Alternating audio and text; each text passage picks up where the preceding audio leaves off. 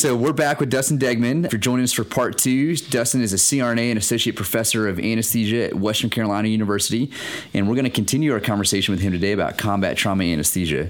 And so if you missed the first segment, you missed a lot of information on the challenges that Dustin faced while serving at Forward Operating Base Oregon E in Afghanistan in November of 2012 into 2013.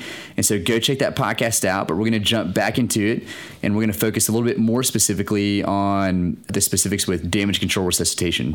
And so Dustin, let's talk about that for a bit here. You were the sole anesthesia provider on a Forward surgical base, correct? On a Forward Operating Base. And you're on call 24/7 for the months that you were there. That must, right. You know, you're far away from home. You're out on the front lines. It must have been a really challenging place to work. So out on the front lines, that's kind of an interesting statement. We always felt like with medical, we were very much just a supporting role. We never really looked at our role as an important role, much like that with infantry and even the flight medics that have to go out there and in the battle to get the guys, to take them somewhere. We were relatively safe, you know, on the fob. There's a lot of different terms for living on the fob. One is a fobbit, like a hobbit, but you live on the fob. And the other one is a pogue. And it's usually introduced with a nasty word before the word pogue, and pogue being person other than grunt. So we were a pogue, a fobbit, and I understood that. Being in a supporting role, we just kind of are there, you know. Our role's not so much on the front line as compared to what we think of others. Sure. Well, thank you for clearing that. No, it's fine. And that's what a lot of this is, you know, helping, you know, our listeners who may or may not be involved in the military understand both. And I'm very much looking forward to part three of this interview where we talk a little bit more specifically about how to support friends and family who are in the military, who are abroad and who are coming home. But yeah, I think that kind of information is great because that helps us all understand what folks are. Yeah, and it's funny because people say thank you and you just don't even feel like you're the ones that should be thanked. You know, I always feel like the other guys that spend 3 weeks in the field and don't get a shower and man, you know, it's those young swearing 18 to 22-year-olds, 24-year-olds that you learn to admire. But yeah, that's awesome. Yeah. Well, we have a lot of admiration for you for thank you, helping to patch those guys back up when they need it most. So let's get into a little bit more on that. So sure. Damage control resuscitation. How did you prepare for cases and manage your physical environments, your workspace, your anesthesia machine, supplies, drugs? Tell us a little bit about that. How did you set up and get ready? So as I had said on the first part, you know, I just needed to memorize where everything was. And I had my own airway conics, and a conics is just like a little cargo box. You know, there was a cargo box of nothing but airway stuff and nothing but anesthesia stuff. And I would go in and inventory that stuff, make sure my ORs were good and up to date, make sure my medications were up to date and good. I had everything I needed right there in the OR. I had typo negative, actually most of it was positive blood cells in the refrigerator. I had factor 7 on the shelf. I had narcotics in a very secure lockbox. I had everything at my disposal. I had a level 1. I had a Draeger anesthesia machine. I had plasma warmer, FFP warmer. I really had a good setup. Yeah. That's awesome. Yeah. So I was ready for damage control. Right. That sounds good. Yep. Did you follow a typical ABCD initial assessment approach to your patients as an anesthesia provider? I know the BRITs teach a trauma assessment that starts with circulation and control of hemorrhage. Right. ATLS goes with airway, breathing, circulation, and so forth. Right. So what was your actual assessment approach to these trauma patients? Yeah, when they got to us, hopefully the CABC, the control bleed, airway, breathing, circulation, some of that was already done. Like tourniquets were applied. Sometimes the airway was already in by the time we get them. A lot of times the needle would be placed for a needle decompression of the chest. Yes. Yeah. Yes. Decompression of the chest. So they'd already do that with the needle. And then so our medics would put a chest tube in. So some of the groundwork was done. Some of it wasn't. You know, you would have a patient that was hurting pretty bad. And then we'd try to find out the exact mechanism of injury. That's one thing that I would have to say that you don't get a little bit all that comfortable with is In the civilian world, we tend to get a patient that's intubated that needs to be intubated.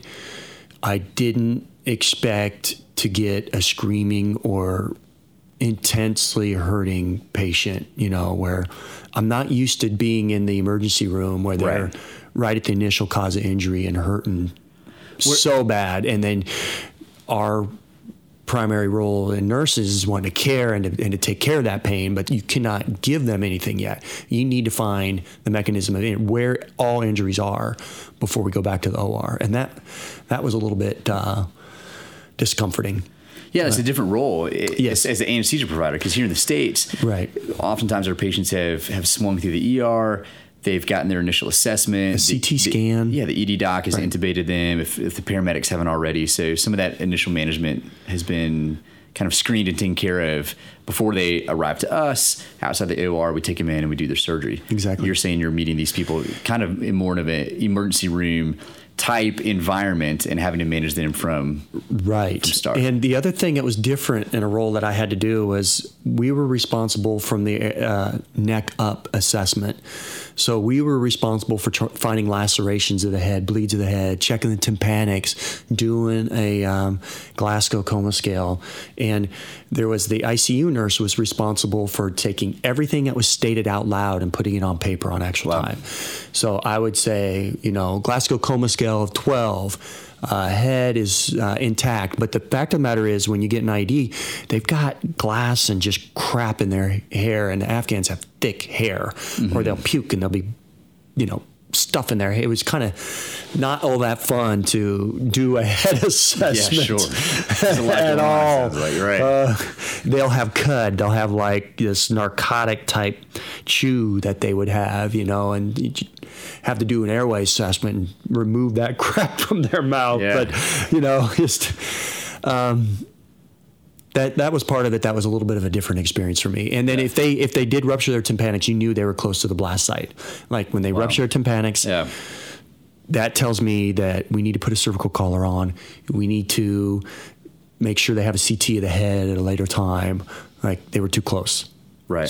That's interesting. That's something you won't see typically, maybe except in a Boston, you know, bombing incident where you're checking tympanics because you're afraid of they may be too close to an explosion. That's interesting. Yeah, that's an interesting difference. When folks would show up to you that needed to be intubated, and you said that, you know, large percentage of cases are hemorrhagic traumas. Right. So you're concerned about hypotension and all that kind of stuff. Yep. Walk us through a typical induction for you. How would you put that patient to sleep? How would you secure their airway? Right. Are you using typical equipment for airway management? Tell us about that. So no fluids. They want no crystalloid. No crystalloid, hypotensive. You had crystalloid available though. We did. But your goal. So the medics would start crystalloid solution, limit it. And then, so we wanted the pressures low. We wanted the pressures 80 to 90 systolic. And the tourniquets were placed, and it was all about forming a clot. And do not budge that clot. So and most tourniquets are placed in the field before they come to you. They are, and they're one-hand tourniquet you can use. And everybody has a tourniquet. You carry it with you 24/7, and it's got a real bright red appearance to it. So you can't miss it. If your extremity's blown off, you look for the extremity and pull the tourniquet. And some people, you know, especially infantry, they'll have 2 or 3 places of tourniquets on their body, that on the pockets. So you just look for the tourniquet, and each base kind of standardized where the tourniquet was going to be located, whether it was on the right leg or so you place the tourniquet, you keep that pressure low, you give them no crystalloid. It's all about forming that fibrin clot. So to form that fibrin clot means you give them factor 7. That will help in the process of forming fibrin through the extrinsic pathway, and given TXA to prevent plasminogen from actually breaking down that clot. So immediately, if we suspected hemorrhage, first thing I did when I came to my FST, I warmed FFP. It takes about 25 to 35 minutes to warm FFP because it's hard as a rock. It is hard as a rock. It's frozen. It's absolutely frozen, fresh frozen to the core. So it takes a while to unfreeze that. So in the meantime, I'm giving TXA, I'm giving factor 7, and we're waiting to try to form that clot, keeping the pressure down, go back to the OR, give FFP, give Paxels, and then Paxel platelet. Right. So you didn't have platelets available. Correct. You had FFP available. And no cryo. Correct. Yes. And no cryo. So you are transfusing along a 1-to-1 algorithm. Apparently. Exactly. Yeah. Instead of a 1-to-1-to-1 with FFP platelets, packed red blood cells, you're doing packed red blood cells and FFP. Yep. That's correct. Great. That is correct. And so we did do inductions with Etomidate. It was the easiest thing to teach my medics to use Etomidate and Sux. Yeah.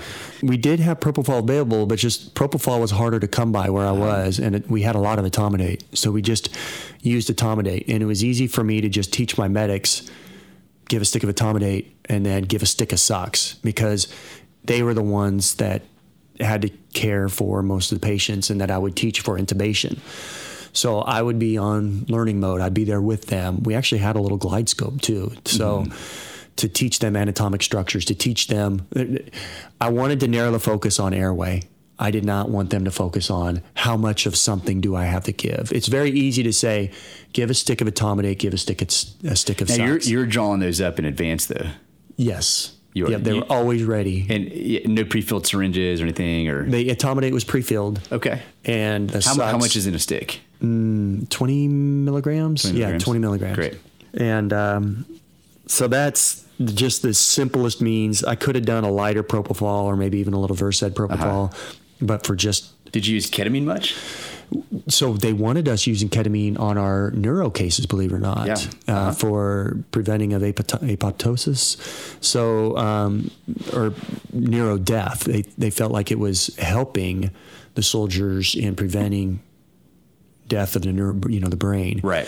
So, that was a change of practice from what I was taught. I think some of the recent studies are coming out that shows that ketamine does not necessarily increase ICP, that it can be safely used with appropriate dosages in neurotrauma. And so they wanted us doing I believe the 2 milligrams per kilo. And I don't know the exact dose, but I believe it was just a standard induction dose of ketamine on top of intubating and giving dilantin, working in Flagyl, which was a little bit different than most of our other guidelines, because our other guidelines were open head wounds was Flagyl on top of ANSEF, but pretty much everybody got ANSEF, nothing but ANSEF. Yeah. Now, our ortho trauma doc also wanted gentamicin given on all of open bone fractures.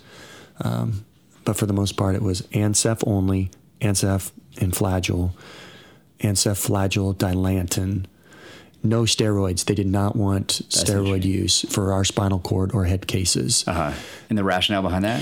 So there was a study that came out to show protection of neurons on spinal cord injuries, but it was one study, and they were having difficulty replicating that study, and they didn't feel the need for it. Yeah, on our clinical practice guidelines. So you had a GlideScope available. We did. McGill's Max, typical airway, typical ET tubes, just typical ET tubes. They were all just standard ET tubes. I didn't have really any rays or oral rays. Did you do a lot of LMAs or zero LMAs, King tubes or anything? We did. No, it was trauma. So folks are getting intubated. Yep, getting intubated. Great. All right. What kind of access would you establish for your patients? So arterial lines, central lines? No, I mean, it was all 16. I really made a point to my medics. I want a 16 on the right, 16 on the left. Yeah. Two 16s. And it really wasn't that tough to get that on a fit person. Right. When would you put in a central line? So they wanted us to put central lines in when we decided to get 3% sodium. Interesting. Because they're so bundled up. By the time we sent them back out, we called it like a burrito. Like they literally are wrapped and wrapped and wrapped, that the only thing that sticks out is the ET tube, because on the helicopter flight, they get cooled really fast. Yeah. So because we couldn't have an eye on a peripheral, if the 3% was to infiltrate, you could lose that extremity. That's bad experience, yeah. Right. So they wanted a central line where I was. Now, that may not have been a part of the clinical practice guidelines, but that was part of our surgical guidelines with the team I was with that they wanted. Yeah. That's interesting. Did you, so occasionally you would do central lines. What about arterial lines? We try to use arterial lines. We try to use them most definitely. Yeah, okay. Try to get the IVs, use the non-invasive, make sure that pressure was at least elevated enough, like 85, 90, and then get your A-line in. Interesting. And we had ultrasound. Uh-huh. We had the FAST ultrasound for the abdomen. We used to also use that for the A-line. I got a funny A-line story. Was our general surgeon doc was looking at the ultrasound to put in the A-line. And as he was doing it, I was like, hey, you're in the artery. He's like, no, I'm not. And I said, yes, you are. He said, no, I'm not. He's looking at the ultrasound. I said, yes, you are. Look at your needle. And the blood was going all the way back up. You know, he was fixated on the screen. He was fixated on the screen. He wasn't looking at the actual site itself to see that there was blood already filled up in this. That's funny. Yeah. There is a little bit of a learning curve when you start, using the ultrasound, and it helps to have eyes on the screen and eyes on the needle. Yeah. I found that to be true. That is funny. Did you do pulmonary arterial catheters at all? Nope. No reason. Foley's? I don't remember. They were there for such a short time that not too crucial. No, it wasn't crucial at all because we weren't given big crystalloid anyway. We were shooting out for burn patients, which I did not have a significant burn patient. We did have thermal IEDs that blew. At that point, you got to question whether they inhaled during the heat of the explosion, right? Whether they could have pulmonary complications or not. But for the most part, on those burn patients, our soldiers are so Kevlar'd up, and our multicam uniforms are resistant. They're burn resistant. That most of the burns were on the neck or the face, the hands if they got burned. That's interesting. So that body armor really helps. It helped a lot. Yeah. That's fascinating. So very limited crystalloid, it sounds like. Yeah, so we weren't really too concerned, but they did use the burn protocol off of urine output. We really restricted our fluids, which made it kind of different than the Parkland formula. So what goals did you volume resuscitate patients to with colloids? Were there parameters that you used? Were there lab values? It was strictly... Okay, so we didn't want our INR. Well, okay. So we wanted our systolic 80 to 90. If it was a non-head trauma. Head trauma, obviously, we want our cerebral perfusion pressure. We want our MAPS elevated 85, to 90. But for those that we knew that didn't have any head trauma, then we would keep their pressures nice and low. Yeah. Allow that clot to form, and then take a look at your labs. Take a look at your ABG. What's the base excess? Because that's showing anaerobic metabolism. What's your lactate? What's your coagulation function? You want that INR less than 1.5. You want that base excess to be, greater than -4. But at that point, we know what the problem is. It's hemorrhage. So we just continue to give FFP and Paxils. Right.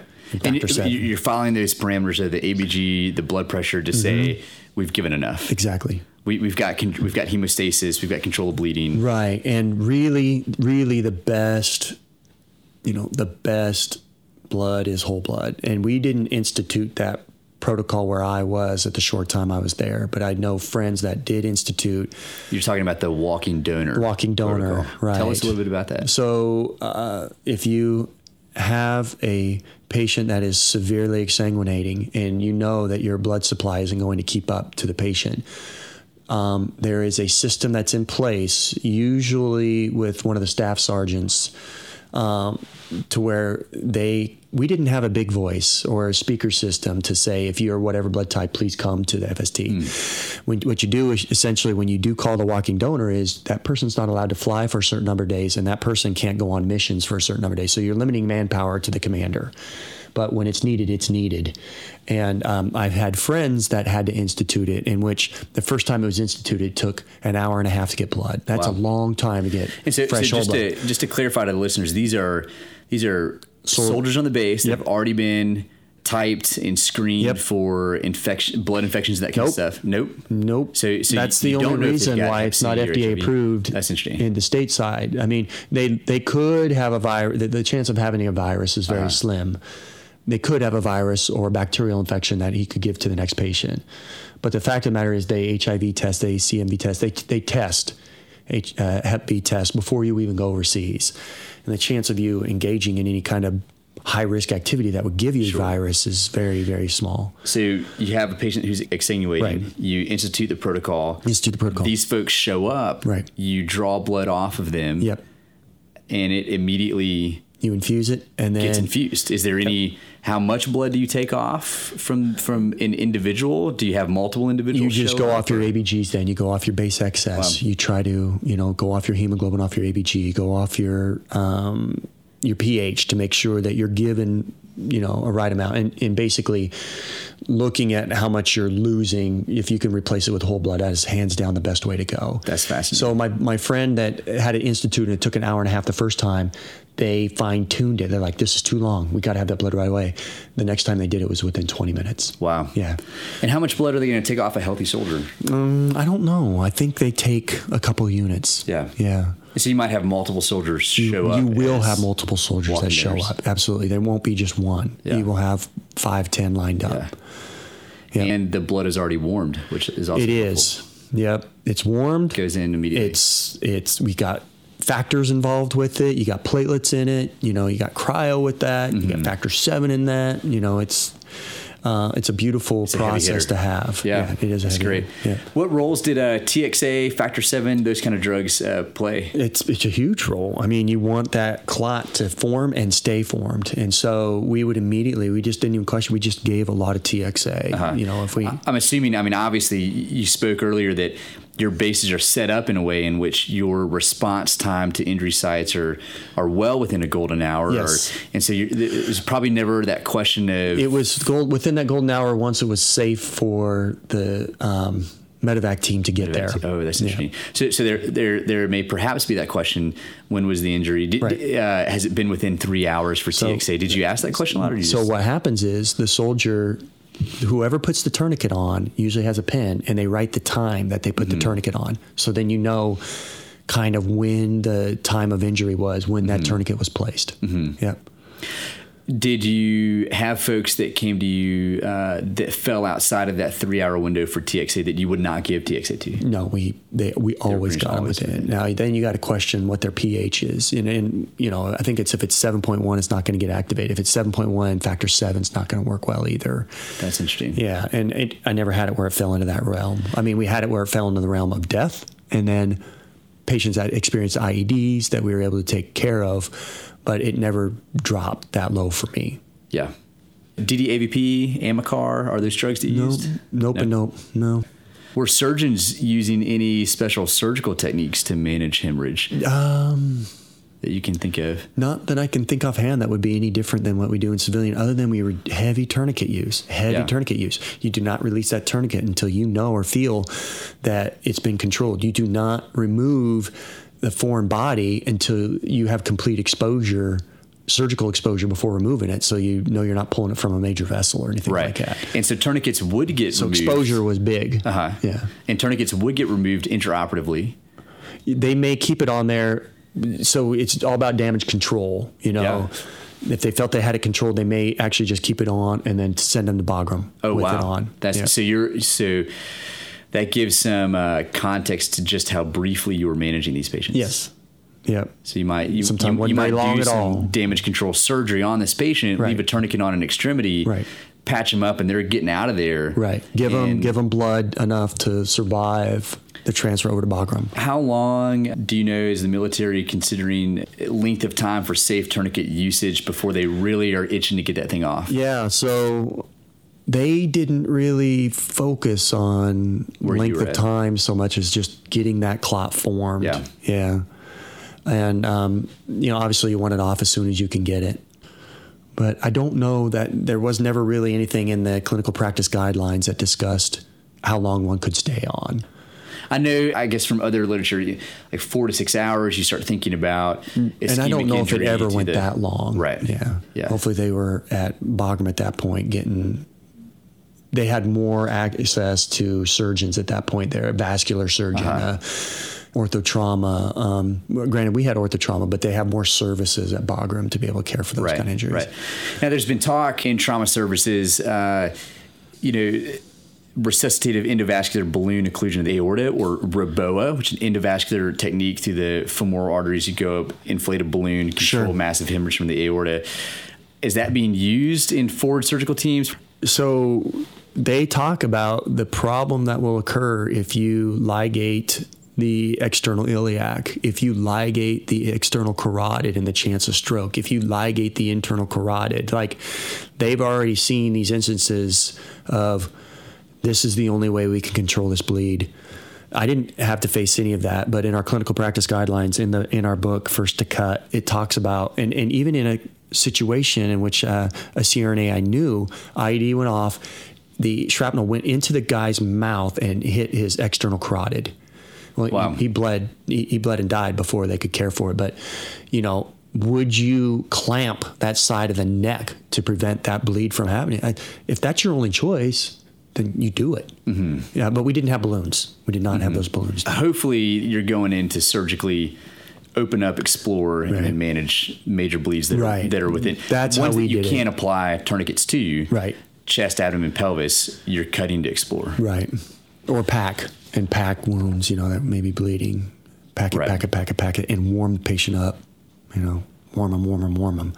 Hot ORs. Hot ORs, 85 to 105. And you were able to manage that even, I mean, you're pretty permanent structures, you're remote Afghanistan, it's cold there outside. It is, yeah. But your ORs are hot. Nice and hot. Yeah, toasty. Good, good. Are soldiers using hemostatic agents? So quick clot, should have seen those kind of things. We stopped using them. Is that right? We stopped using them. I guess they were causing more harm than good with the burns around the site that they That's fascinating. Yeah. So you didn't see, so tourniquets, but not very many. Tourniquets, but not the What about clot. Packing with dressings that had hemostatic agents on them? They didn't. Like that? They just tourniqueted it and then brought them in. But maybe they brought them into us faster than, you know, than the need to use that. I don't know.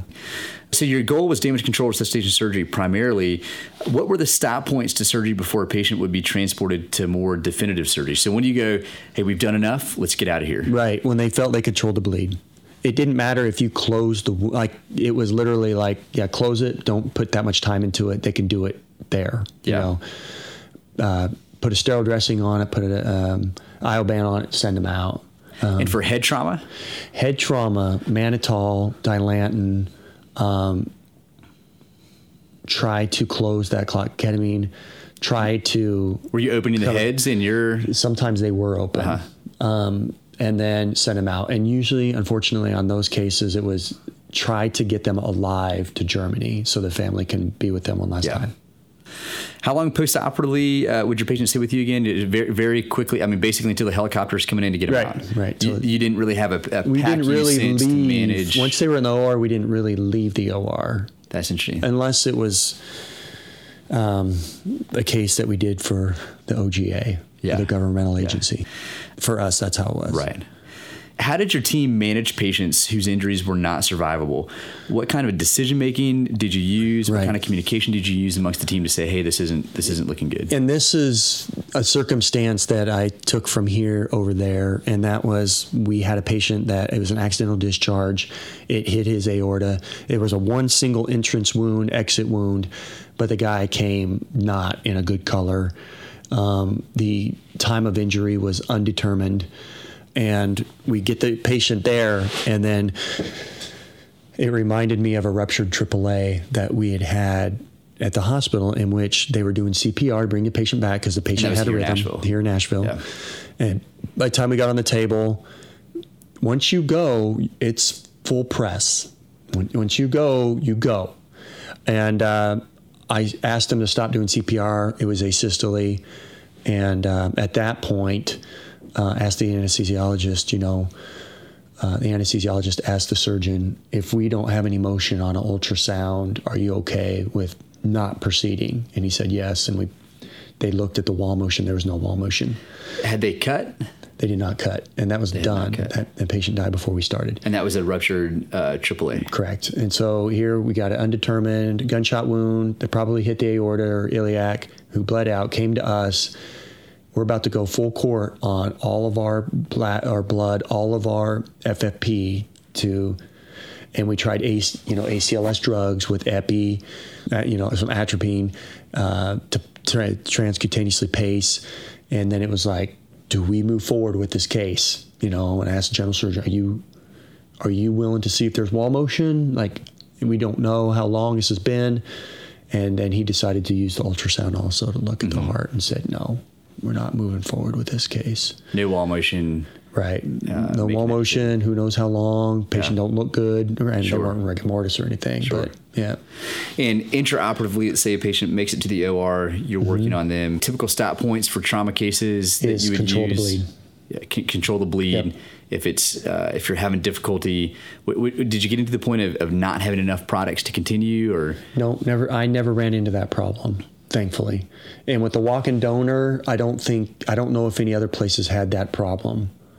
Yeah, and if it really got critical like that, I think the first sergeant would be able to call to another base and ask to air supply blood, and they would be able to helicopter, and the medevacs would probably go pick that up for us. Pretty quick. Yep. Yeah, that's great. Talk a little bit more about the communication of your team. What kind of pre-briefing did you use before patients would come in with your team? So we would do, every Wednesday we had a meeting to where we'd all stand and learn something about surgery, communication with each other. We would break out into teams. You know, I would teach my medics airway management. Another time they may break out into teams where the medics learn to place chest tubes. But we broke out and educated one another, different surgery equipment. And so that was our preparation. We never really went into like practice mode of, well, we did do work into practice. The first week we got there, we practiced a normal trauma patient, applying monitors. How long is this taking us to get this stuff set up? Mm-hmm. How can we make it more efficient?